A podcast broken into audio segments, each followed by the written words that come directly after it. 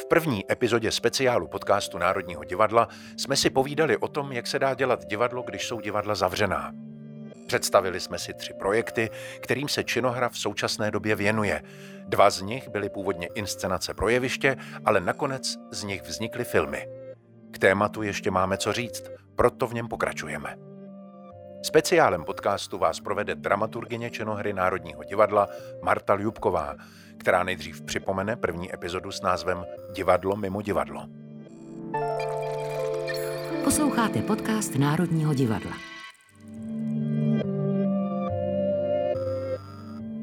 Režisérka Kamila Polívková svou inscenaci hry Kati Brunerové Duchové jsou taky jenom lidi původně rozeskoušela na nové scéně.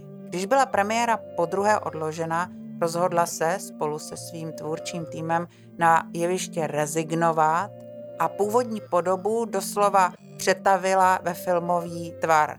A tak pomocí 360-kové kamery natočila něco, co je kdesi mezi filmem a divadlem. A jedná se tedy o něco, čemu se říká panoramatické video. To znamená, že divák eh, se může při sledování toho záznamu vlastně rozhlížet okolo sebe.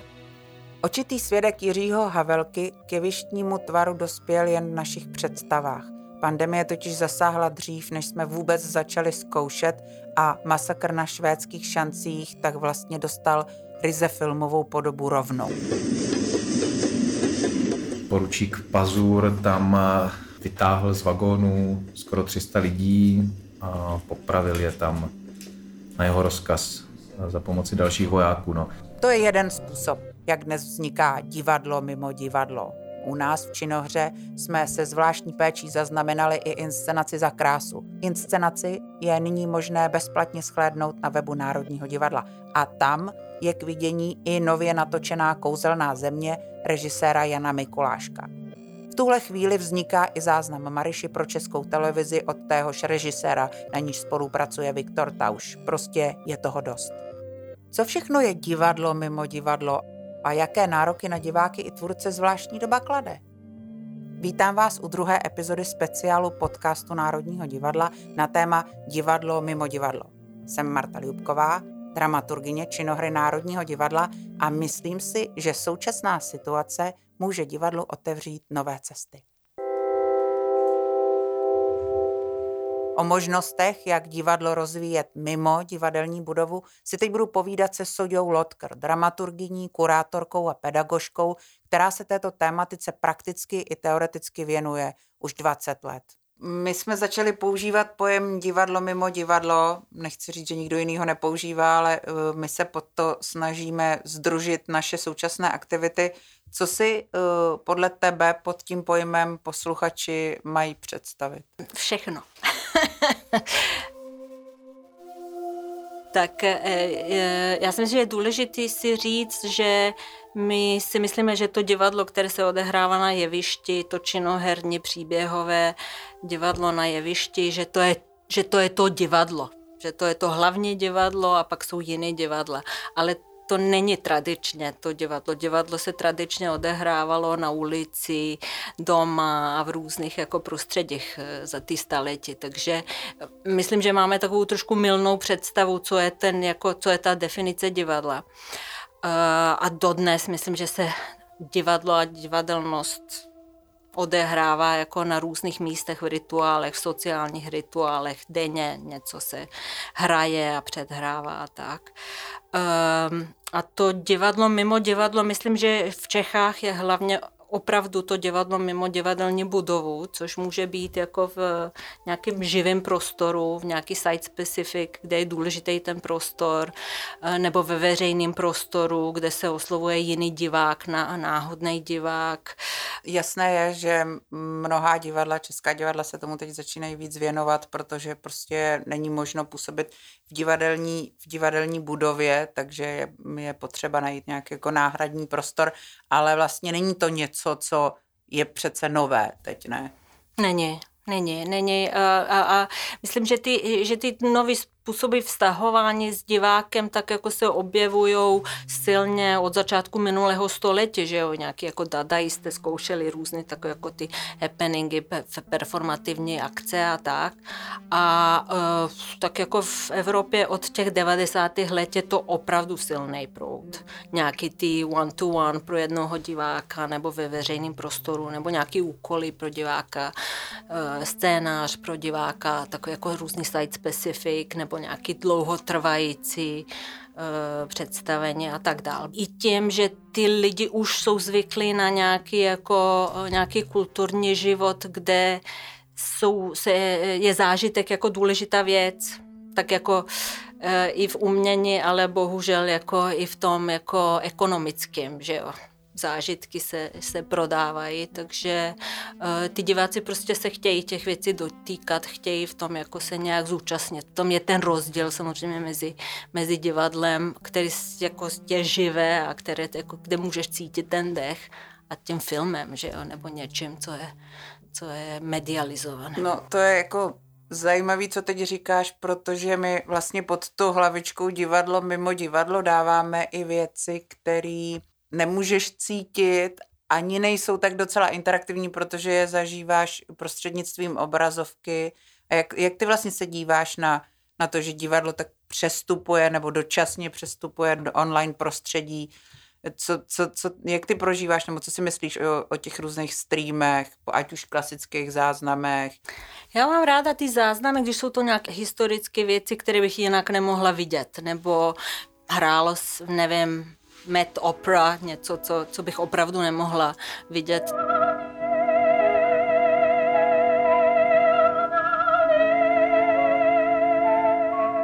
tak to ráda se na to podívám. Většinou nevydržím to, to celý dokoukat, jenom tak jako ucítit ten jakoby tu atmosféru toho. U těch historických asi, asi, asi, to, asi to jako e, za to nějak stojí, protože to je jediný způsob, jak, jak to vidět. A třeba u toho divadla online, když se hraje naživo, když je streaming, tak tam myslím, že je strašně důležitý mít nějaký, nějakou úroveň participace, aby ten divák měl důkaz, že se to opravdu odehrává teď. Mm. Jinak nechápu, proč to není přednatočené, jasně, proč by to jasně. měl být streaming.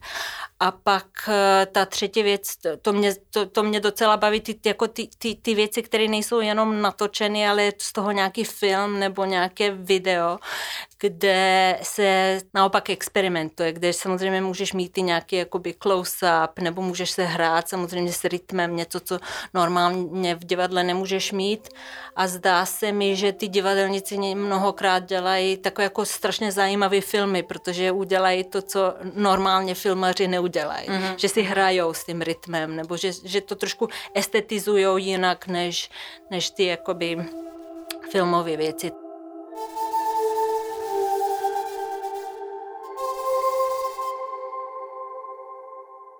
Teď právě natáčíme víc inscenací, dokonce jsme se rozhodli s některými z nich se formou dobře promyšleného záznamu rozloučit.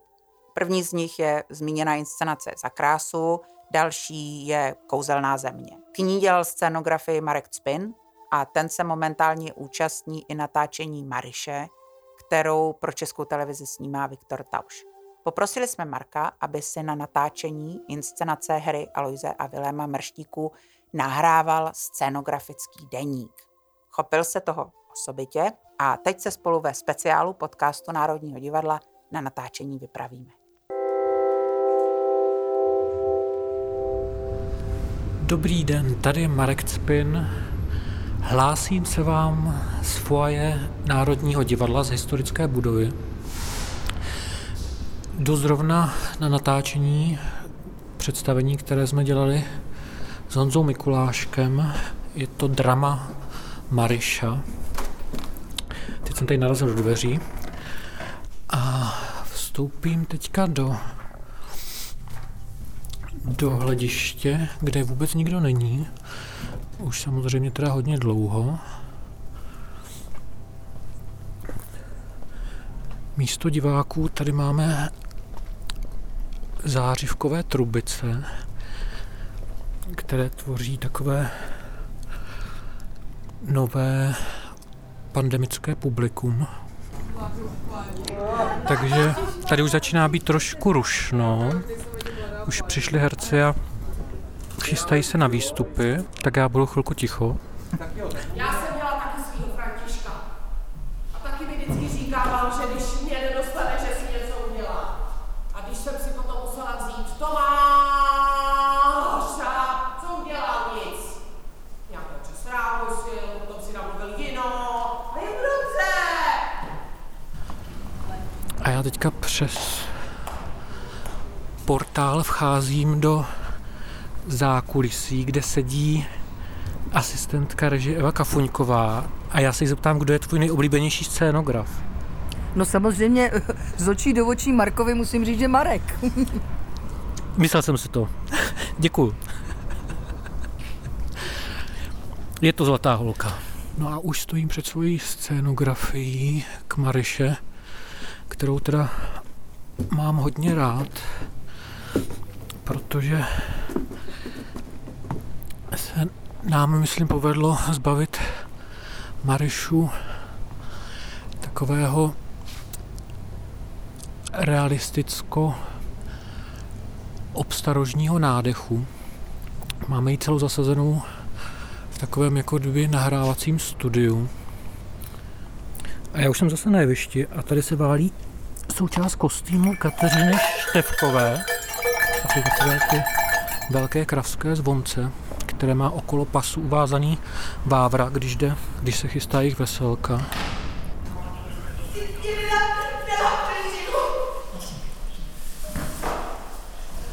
A já právě potkávám režiséra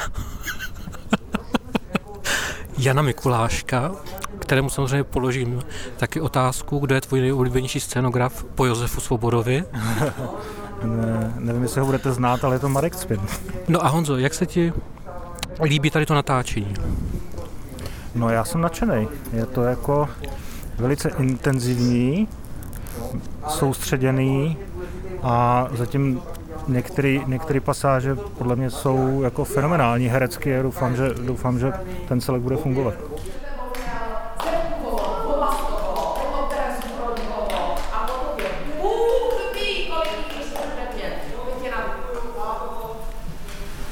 No a tak já už vycházím z budovy Národního divadla tady směrem na nábřeží. Je tma, nikde ani noha. Takže dobrou noc. Tolik Marek Cpin, scénograf inscenace Mariši, jejíž záznam brzy odvysílá Česká televize. A já se vracím zpátky do studia k Sodě Lotker, s níž si povídám o divadle mimo divadlo.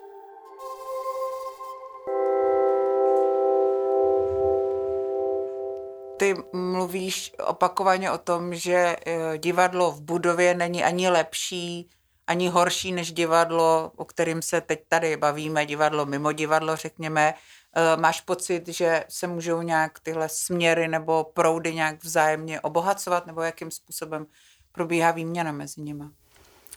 Tak nevím, já si myslím, e, přemýšlela jsem o tom a myslím, že e, jakýkoliv proud nutně ovlivní pak jako, jak se, jak se to divadlo dělá. Já si myslím, že teď jako po tom, co se dlouho dělají ty site specific a nevím, i současný tanec a nějaký konceptuální divadla a nějaký takové jako participačně věci, že už to jako nikdy nemůžeme dělat Ibsena eh, tak jako nějak s prominutím maloměšťácky, tak mm-hmm. jako myslím, že, že, že si to tak jako nemůžeme ani představit po tom všem, takhle, takhle pořád uvažovat v nějakých jako, že ten divák je pasivní, že tam je že přijde a že je krmený nějakým příběhem. Jo, jo, takový spíš jako televizní přístup vlastně. Přesně tak. No, teď jako poslední dobu přemýšlím, že, že ten, ta, ta nej, ten nejdůležitější rozdíl nezi, není tolik v, o tom prostoru, ale že to div, současné divadlo je takové místo, kde eh, spolu přemýšlíme a že tam je nějaká nabídka, že to není informace, kterou přijdeš a vezmeš uh-huh. a odneseš a není to ani úplně zážitek, který vezmeš a odneseš, ale že to je nějaký zážitek, ve kterým zažíváš nové jakoby myšlenky nebo nové vztahy k, k věcem. A to divadlo tě je takový jako trigger, který tě dostane do nějaké nové pozice, ve které jsi nebyl. A že to je takový, že všichni tam spolu nějak přemýšlíme, zažíváme nějaký nový pohled, ale že ten nový pohled není jednotný že všichni zároveň zjišťujeme něco nového, ale ne to samé. A na to mi něco přijde strašně krásně demokratického. A, a to myslím, že je dobré divadlo, které právě umožní, aby se děly nové věci v hlavách těch lidí, ale ne úplně stejné. Že to není takový totalitární. Řekla bys teda, že to je svým způsobem nějak jako mm, pro diváka uh, v nejlepším slova smyslu náročnější? Vyžaduje, vyžaduje to jako jinýho diváka nebo klade to na toho diváka nějak jako speciální nároky? Ono to asi je trošku náročnější a ne o tolik, jak by si člověk představoval. Myslím, že tam jako nemusíš nic dělat, můžeš to prostě nechat přijít nebo nepřijít, že, že jako nějak člověk nemusí... Myslím, že to je spíš o těch očekáváních, o těch jako jako to, co si, to, co si tady střední třída představuje, že je divadlo, že jo. Ale to je, to, to je jako to, když čteš Diderot nebo, nebo Victor Hugo, to vždycky byl ten problém. Ta střední třída, která si představuje to divadlo jako něco, jako nějakou jako hodnotu, která je pasivní a tradiční a stála a ty my divadelníci a, a umělci a jiný jako třídy jako lpějí po změně. Činohra i v těchto týdnech spolupracuje se studenty Pražské damu. Zadání bylo jasné, vytvořit inscenaci v současných podmínkách tak, aby se dala realizovat. To znamená výjít z budovy ven. Studenti Emil Rottermel a Viktor Prokop se nechali inspirovat klasickou dramatickou literaturou a chystají pro nás třídílný cyklus. Jako první si vybrali Emílii Marty, a nebo třeba Elínu Makropulos, prostě ženu mnoha jmen ze hry Karla Čapka Věc Makropulos. A pokusí se nám její příběh jednak přehrát po telefonu, ale zároveň nám dají na vlastní ucho pocítit osud nesmrtelného člověka.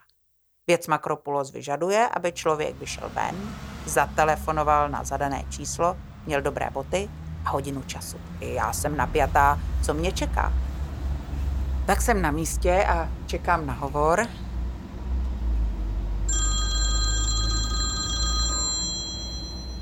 Halo? Ahoj, tady je Evelína. S kým mluvím? Eh, tady, tady je Marta. Aha, jsi na místě? Uh, jo, říční jedna. Ano, ano. Ahoj, Marto. Uh, pardon, nevadí, když bychom si tykali? Ne, v pohodě. Dobře. Já bych ti teď ráda ukázala moje oblíbená místa.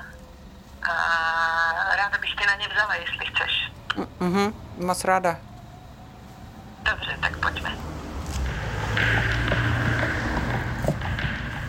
Vidíš, jak svírá ten hrozen vína? Mm-hmm. Jako by se bála.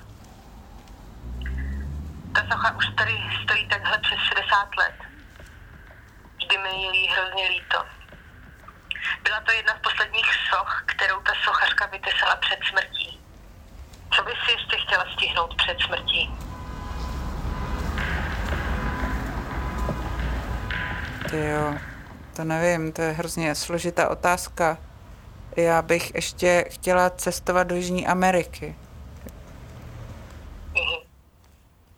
To je taková nevznešená no, odpověď. Taky bych se ještě s pár lidma potřebovala pobavit, ale to snad ještě je čas, myslím. Teď se prosím podívej na kolem jdoucí. Mhm. A řekni mi, po čem si myslíš, že touží. No, teď tady moc lidí teda nechodí, tak je to takový těžký a přes ty respirátory se to tak špatně, špatně odhaduje. Myslím, že já mám poslední dobou pocit, že všichni tak toužejí potom, aby už, už nějak jako hm, se ten svět zase trošku sklidnil, no.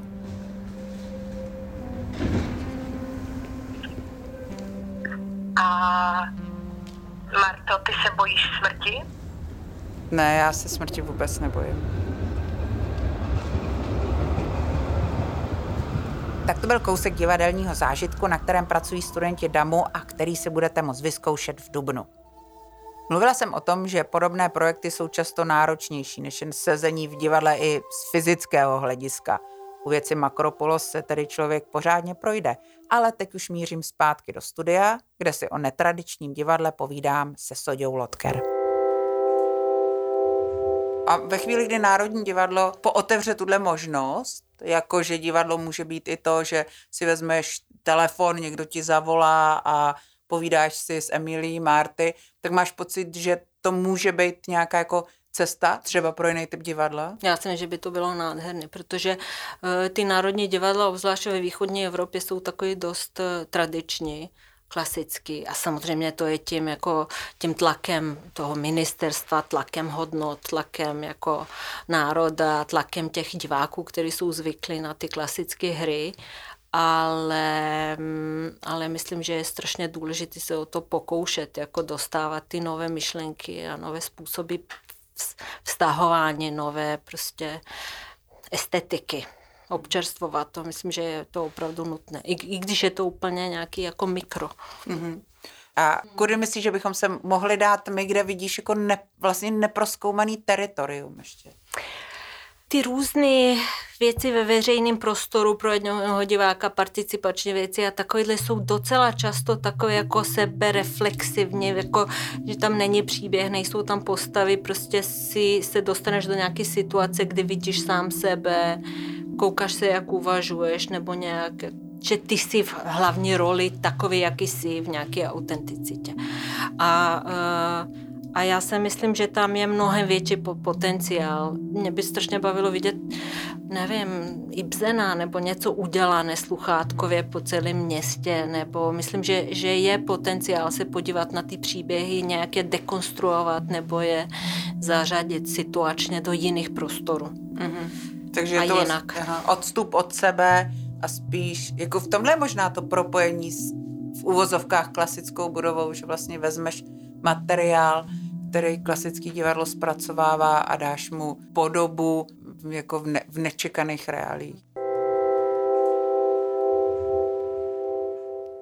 Divadlo, mimo divadlo nevnímám jako nějakou momentální náhražku nebo dočasnou záležitost. Domnívám se, že se tyhle ty typy projektů stanou nedílnou součástí činnosti nejen Národního divadla, ale divadla vůbec. Já bych ráda, abychom tento experimentální tři čtvrtě rok vnímali jako nastavení budoucího dramaturgického plánu, jako způsob, jak nadále zůstat se svými diváky na blízko v úzkém kontaktu. Jsem ráda, že jsem se na toto téma mohla povídat právě se Soďou Lotker, ženou, která dokáže vždy otevřít nové perspektivy, ale my jsme se o divadle mimo divadlo nebavili v podcastu Národního divadla zdaleka poprvé. První epizodu na toto téma najdete na webu Národního divadla nebo v podcastových aplikacích. Těším se s vámi někdy příště u dalšího podcastu Národního divadla. Marta Ljubková. Podcast Národního divadla. Druhou částí speciálu o fenoménu divadla mimo divadlo vás provedla dramaturgině Marta Ljubková. Dále jste slyšeli dramaturgyni a pedagožku Sodiu Lotker, režisérku Kamilu Polívkovou, režiséra Jiřího Havelku, scénografa Marka Cpina, asistentku režie Evu Kafuňkovou, režiséra Jana Mikuláška a herečku Kateřinu Císařovou. Moje jméno je David Matásek a tohle byl speciál podcastu Národního divadla. Speciál vyrobilo Národní divadlo ve spolupráci se Story Lab Audio. Režie, střih a zvukový mix Vítek Svoboda. Dramaturgie Damian Machaj. Podcastový kanál Národního divadla můžete odebírat na Spotify, Apple Podcasts a všech podcastových aplikacích. Ale pustíte si nás také přímo na stránkách Národního divadla – Každé pondělí se můžete těšit na spoustu zajímavého obsahu. Pravidelně vás vezmeme k jádru věci, kde vás inscenacemi provedou přímo jejich tvůrci. Uslyšíte i divadelní magazíny a speciály. Vaše komentáře, náměty, připomínky, ale i pochvaly můžete posílat na e-mailovou adresu podcast zavináč národní pomlčka divadlo.cz. Děkujeme, že nás posloucháte. Naslyšenou u dalšího dílu a snad naviděnou brzy v divadle. Nebo i mimo něj.